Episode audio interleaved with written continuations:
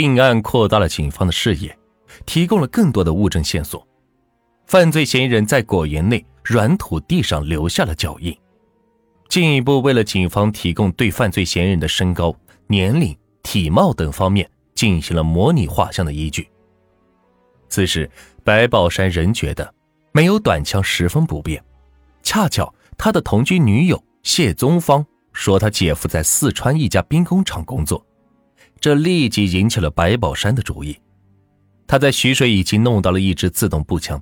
他还想再弄一支手枪，北京是不能再作案了，徐水近期也是不能去了，但他可以去四川，说不定在四川他能达到这个目的。但此行却让他大失所望。十天后，他和谢宗芳一道返回北京。一九九六年八月二十七日，白宝山和谢宗芳一起来到木樨园，谢宗芳要在这里的批发市场进步。白宝山也恰好在这里乘坐长途汽车去徐水。事先，白宝山并没有告诉谢宗芳，到了木樨园，他才说要出门办点事情。谢宗峰也要跟着去。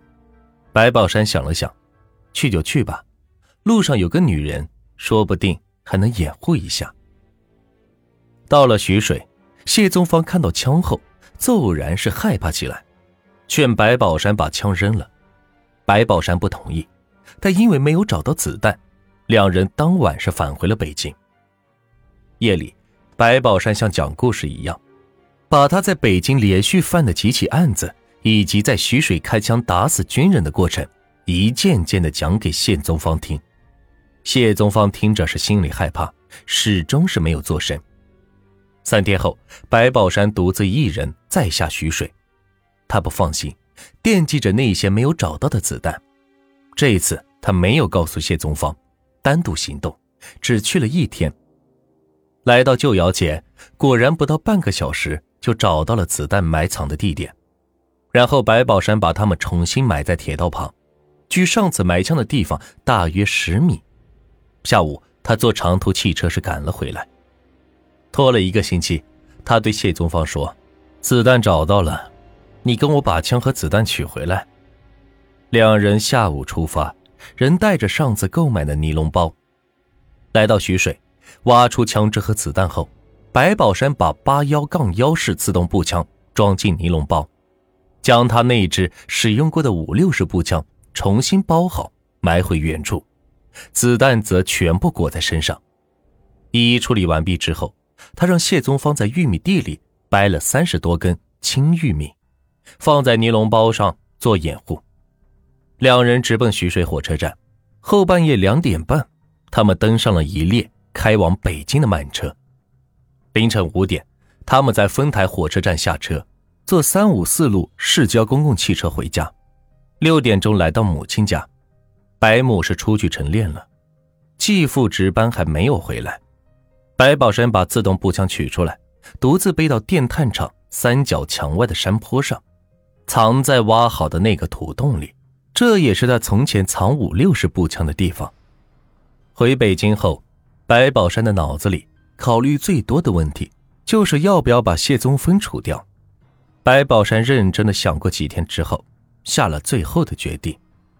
他在住所右边的一个山头上，为谢宗峰挖好了石坑，并准备了埋人用的铁锨。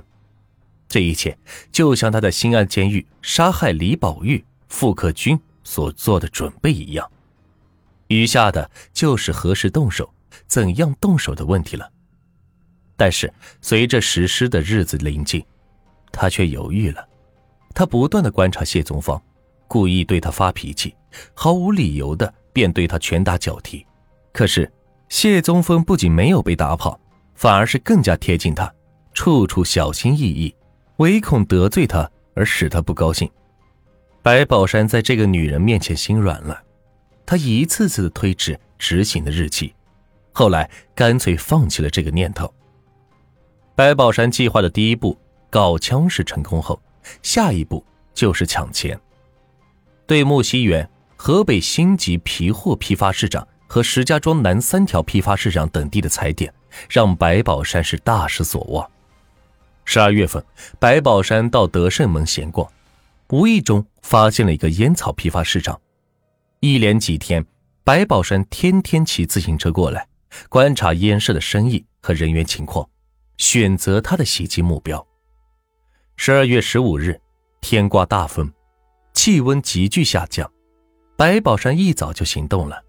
六点钟，天蒙蒙亮，他先到山上取了枪，装在一个特制的木盒子里，再把木盒子放到了蛇皮袋子中，把子弹压满。这是他的一贯做法。然后冒着严寒登车去德胜门。这一路整整骑了一个半小时。他把枪藏在了德胜门外，距离烟市不远的一条死胡同内。那地方有个工程垃圾的堆积场。他把自动步枪埋在墙根边上，然后返回。第二天，他照样早六点起床，人蹬着自行车去德胜门。自行车放在方便的地方，徒步走进烟市。时间才七点半，他没带武器，穿着一件墨绿色的羽绒服。戴着浅灰色的毛线帽，然而那家天天火爆的批发户今天没有开业，老板没来，伙计们也是没来，那辆每天必到的送货车更是不见踪影。本来白宝山已经计划好，汽车一到他就动手，时间已经精确的计算过了。货车停下，他蹬自行车取枪，赶回来时他们正好结账算钱。枪是一定要开的，而且一定要打死人，不然没有震慑力。开始，白宝山还抱有希望。一早上的时间过去了，他必须另打主意了。临近中午时，白宝山看见旁边烟摊上有个年轻女人在收钱，他走得近些，用眼角瞄着那边。这女人正跟一个男子做交易，提个手包，拉链打开着。里边有厚厚的一沓人民币，看上去有几万块钱。那个男人又交给他一万块，他正在低头数着钱。白宝山想，不能再拖延了，几万块也不算少了，就抢他吧。他迅速走进胡同，骑自行车到垃圾堆积场取枪，又沿原路返回，整个过程仅用了十分钟。白宝山把灰毛线帽拉下来，形成一个套筒子。只露出眼睛，然后大步走过去，用黑洞洞的枪口顶在了他的前胸上。年轻女人下意识地把钱包抓紧，喊道：“有人抢钱了！”他的声音刚落，白宝山的枪就响了。年轻女人前胸一热，便摔倒下去，装钱的钱包掉在地上。白宝山把枪口朝天举起，走了两步，他并没有跑。东边的几个男人喊。杀人了！白宝山迅速把枪掠过去，看也没有看，砰砰又是打了两枪。东边的街面上又躺下了两名男子。枪响之后，人群立刻逃散了。白宝山的目的达到了，他飞快地钻进胡同，甩掉帽子，把它扔在房顶上。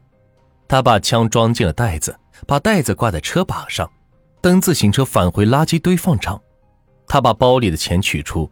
用两个塑料袋装好，埋在垃圾场的一角，枪埋在另一角，装枪的木盒子扔到一间破房的房顶上，抢来的钱包埋在第三处，然后他像没事人一样，骑车去天汇市场为谢宗芬进了点袜子，顺路是捎带回去。两天后，白宝山与谢宗芬一起去取出了赃款和步枪，回家后，谢宗芬数了两遍。一共是六万五千一百七十元，白宝山从中拿出了五千元，递给谢宗芬。此后，白宝山再也没有在北京作案。白宝山在北京犯的抢劫案只此一起，说不清是出于他的狡猾，还是另有目的。抢了钱，白宝山还跟以前一样，花钱靠谢宗分。这笔钱他只动了一点点，母亲每月给他一百元，他说不要了。花销上仍然是十分节俭。一九九七年元旦过去，转眼到了春节。白宝山说，春节过后要带谢宗芬去新疆，而且还骗家里说是陪谢宗芬回四川了。临行之前，他挖出抢劫的赃款，这笔钱除了给谢宗芬五千元，他基本没动，并把其中的五万元悄悄地交给了大地保存，剩下的一万元白宝山带在身上。白宝山提前把枪挖出来，带回家中，藏在床下。走的那天，他把枪挂在了身上，穿好外衣，招呼着谢宗芬拿行李出发。春节期间，旅客通过进站口携带的行李包裹都要上 X 光检测线。但身上是不检查的，白宝山就是利用这一点，把枪藏在了羽绒服里，顺利是带进了候车大厅。他让谢宗芬从电动扶梯上二楼，他自己则拿着一个大提包，从侧面的行人楼梯上上了二楼。走到楼梯的拐角，白宝山看周围没人，迅速的把那支自动步枪从身上摘下，并装进了手提包里。然后他和谢宗芬在二楼会合，这时枪已经安排妥当了。白宝山安全的把自动步枪和子弹带到了新疆，没有遇到任何麻烦。白宝山和谢宗峰下了火车，没在乌鲁木齐停留，当天就坐着班车到了石河子，再从这里倒车，来到了紧靠乌兰乌苏镇的幺四三团场。当天晚上。两人以谢宗峰的身份证登记，住在了团场旅店。白宝山来幺四三团的目的很明确，他在新乡劳改时曾到幺四团游玩过，知道这里有个弹药库。根据他的印象，这座弹药库防备不严，子弹很容易搞到手。第二天清晨，谢宗峰仍在睡觉，白宝山已经出去勘察弹药库了。然而。当他走进那座昔日的弹药库时，却愣在那里。库房已经搬迁，原址改成了民房。白宝山感到失望，返回旅馆。他决定去幺四七团场找他的狱友和铁哥们吴子明。吴子明小个子，大头，尖下颚，有一双不断眨巴的大眼睛。吴子明管白宝山叫做山子。白宝山直呼他子明。白宝山向吴子明介绍了谢宗芬。吴子明比白宝山年轻，他因盗窃罪被判刑。在众多的犯人中，他最佩服的就是白宝山。因吴子明在班上说话不方便，他就让他们先去家里，他下班就回来。到了晚上，他问吴子明：“你在团里干警卫，一年能拿多少钱工资？”吴子明说：“也就五千块钱吧。”白宝山说：“要是这样，你不如跟我干。”吴子明问：“你打算干点什么？”白宝山直截了当的说：“我想看看这里的棉花款，值得的话就干他一次。”他们的谈话是不用讲的太明白的，一碰就通，谁都知道干他一次是什么意思。吴子明第二天就辞去了警卫的工作，一心投靠白宝山。两人每天都出去跑，以做棉花生意为名，考察周围的棉花收购点和加工点。不久，谢宗峰在市场上结识了几个四川老乡，在厂部南头居民区找到了一套空房子，谢宗峰打算租下来。白宝山跟他过去看房，也觉得满意。没几天，吴子明也随着他们搬了过来。三人住在这里，这套房子后来成了白宝山、吴子明策划犯罪活动的秘密据点。通过对棉花点的观察，白宝山和吴子明打算买辆摩托车，以方便行动。随后，他就给大地写了信，要大地按照他给的地址寄一万块钱过来。在信中，他嘱咐大地千万不要把他在新疆的事告诉别人。半个月后，白宝山接到汇款。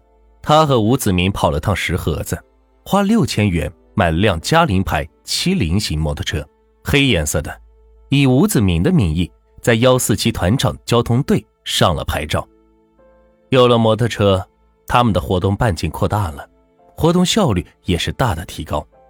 然而，现在正是棉花收购的淡季，各棉花加工点并没有多少的现金，白宝山不得不推迟抢棉花款的计划。虽然吴子明一见面就表示要死心塌地的跟着他干大事，白宝山并没有过早的把他携带枪支的情况告诉他。直到五月份，他才向吴子明透露了一些北京的事情。自动步枪也给吴子明看了。白宝山说：“咱们一起做事，一支枪是不够用的，我们得想办法再搞一支枪。”吴子明听了，十分赞同。六月五日，白宝山和吴子明坐班车来到了奎屯市。准备抢劫市郊奎屯驻军军事培训中心哨兵的八幺杠幺式自动步枪，袭击哨兵。白宝山在北京、河北已实施过多次，以前是他一个人作案，现在他有了同伙可以做接应，但同时也需要他计划的更加周密，两人谁也是不能出差错。